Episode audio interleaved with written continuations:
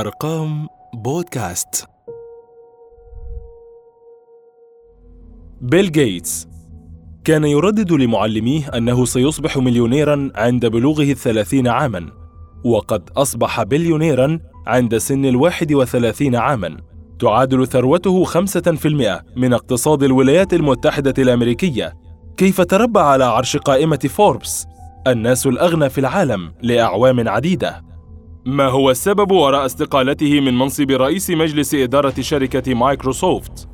حلقة خاصة عن رجل الأعمال والمستثمر وأحد أغنى رجال العالم بيل جيتس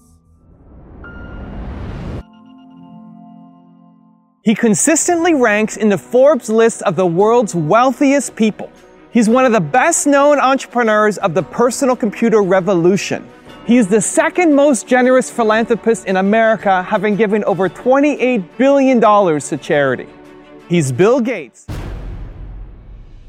نعم إنه أنا ويليام هنري جيتس الثالث المشهور باسم بيل جيتس عملاق التكنولوجيا كما لقبوني ذلك المحب لعالم البرمجة وكل ابتكار جديد ونافع ووفقا لفوربس ومؤشر بلومبرج لمليارديرات العالم BBI أصبحت ثالث أغنى أثرياء العالم بعد أن انخفضت ثروتي التي تجاوزت في أواخر 2019 حاجز المئة وعشرة مليارات دولار والتي جمعتها مما حققته مايكروسوفت على خلفية أعمال الحوسبة السحابية خاصة بعد قرار البنتاغون الأمريكي المفاجئ الذي منح الشركة عقدا بقيمة عشرة مليارات دولار لتنفيذ مشروع حوسبة سحابية لوزارة الدفاع الأمريكية.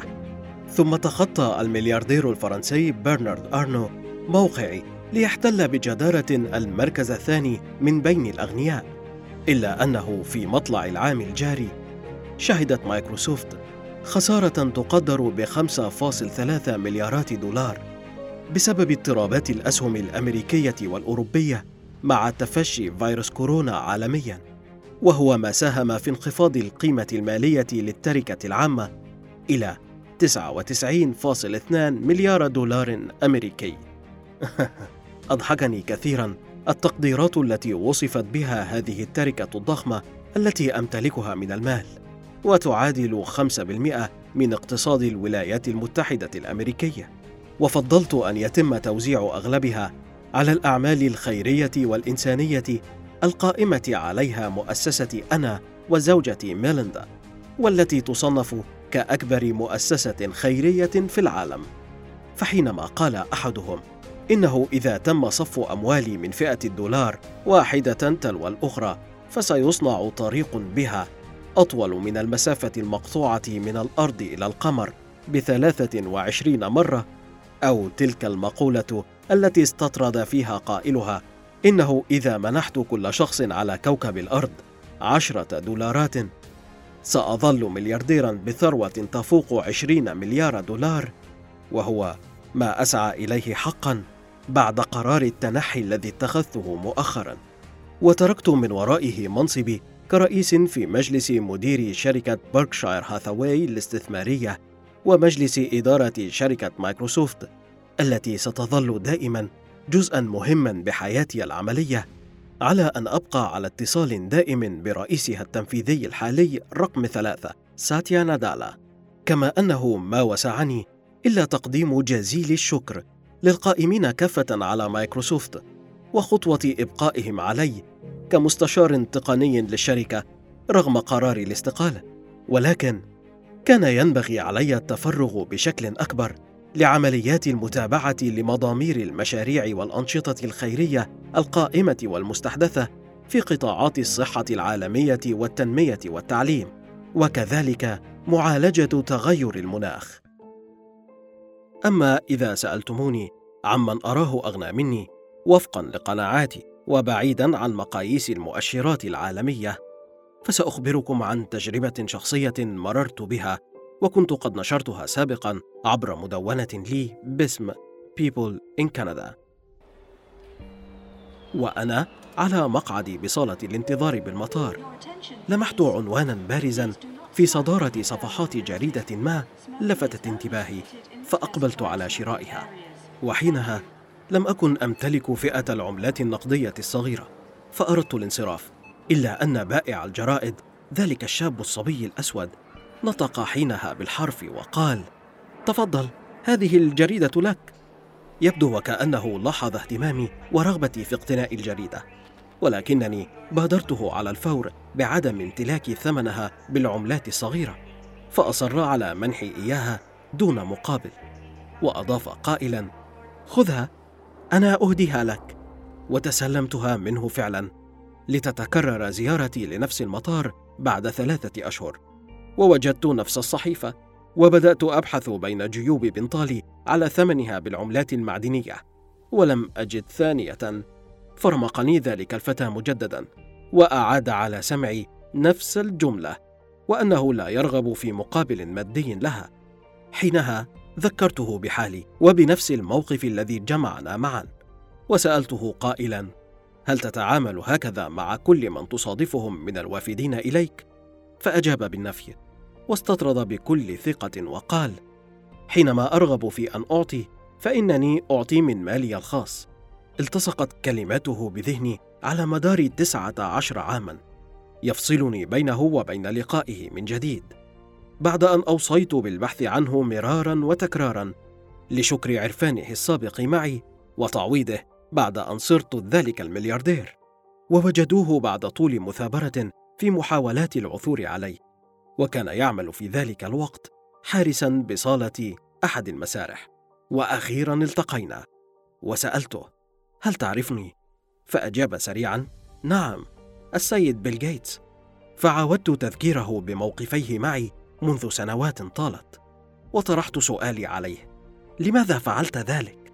وبكل أريحية قال هذا شيء طبيعي.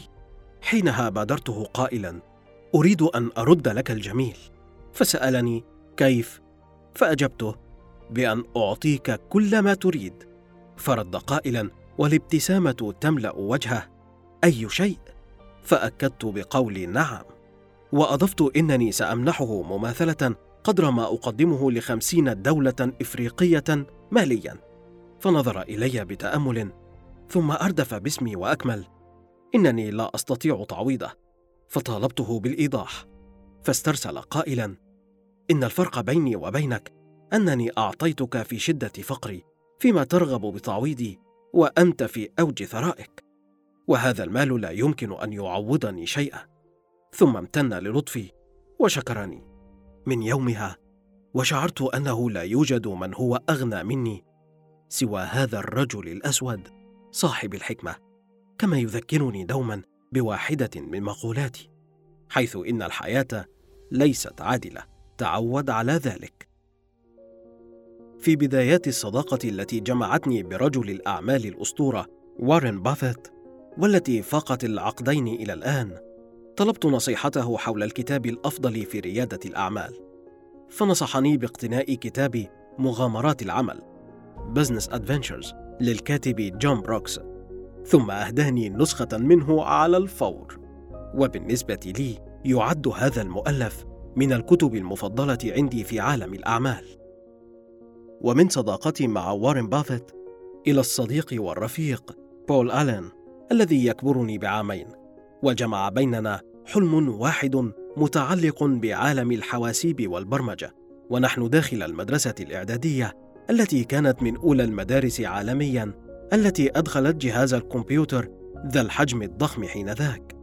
ليخرج أول ابتكار من منظومة عمل ثنائي مشترك مع الين عام 68 حيث إنتاج برنامج حاسوبي لتنظيم جداول الصفوف المدرسية الكترونيا لأتسلم أول قيمة نقدية عنه وهو مبلغ 500 دولار ليكبر بداخلي حلم صناعة تجارة البرمجيات.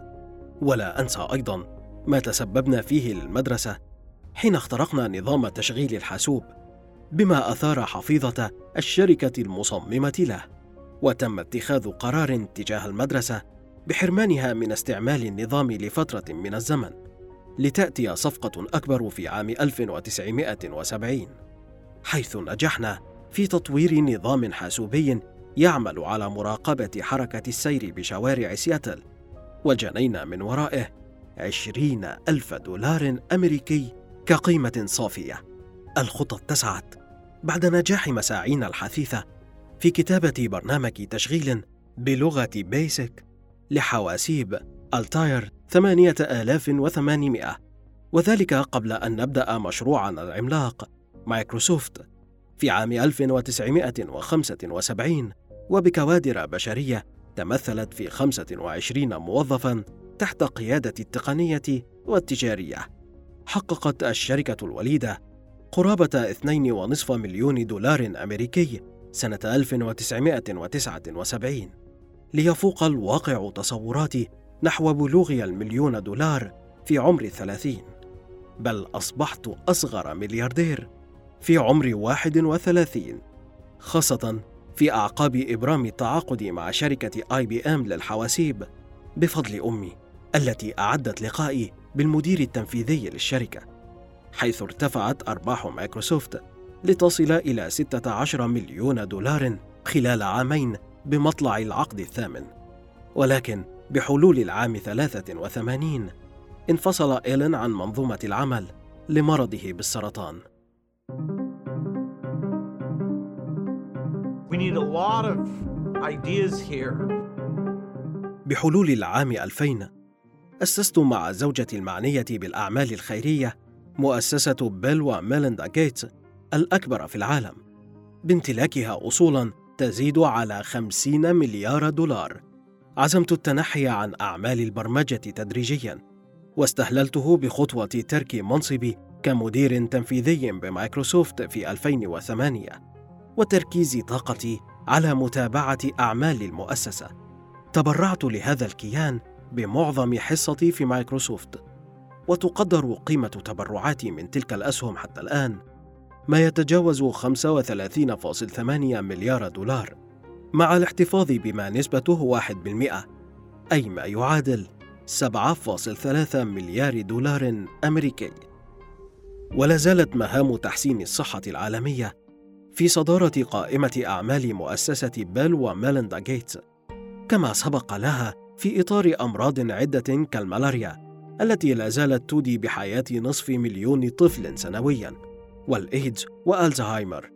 أما عن تبرعات المؤسسة فقد بلغت قيمتها الأربعين مليار دولار لدعم مبادرات تعليمية وصحية على مستوى العالم خلال السنوات القليلة الماضية. وأخيراً سأحدثكم عن فيروس كورونا الذي تنبأت بحدوثه منذ عامين تقريباً. وذلك حين طرحت مخاوفي المستقبلية بإحدى المقابلات التي أجريت معي وفيها تحدثت عن فرص تتخطى الخمسين بالمئة حول احتمالية إصابة العالم بأوبئة أشد خطرا من الإيبولا وأشرت إلى الأنفلونزا الإسبانية التي فتكت بحوالي 65 مليون شخص خلال عام واحد فقط. وإذا صار ما يماثلها فمن الممكن أن يقتل 33 مليون شخص. وفقا للحسابات والتوقعات التي تمت بتجربة إلكترونية عبر ألواح الكمبيوتر كما سيتسبب في هزة عنيفة للاقتصاد العالمي وخسارة قد تكلفه ثلاثة تريليونات دولار والسبب هو أن العالم لم يستعد بعد لتلك المواجهة The opportunity to do more than just let it run its course is really only in the last decade. Basically, when you talk about drugs, you can talk about small molecules or talk about these complex biological protein like things, of which there's a subclass called antibodies. Antibodies are the molecules that the immune system naturally builds to attack disease. Today, the idea that somebody says, oh, here's an antibody, make a lot of it, make it very quickly, that's right on the cutting edge. And the Ebola epidemic showed me that we're not ready for a serious epidemic, an epidemic that would be more infectious and would spread faster than Ebola did. This is the greatest risk of a huge tragedy.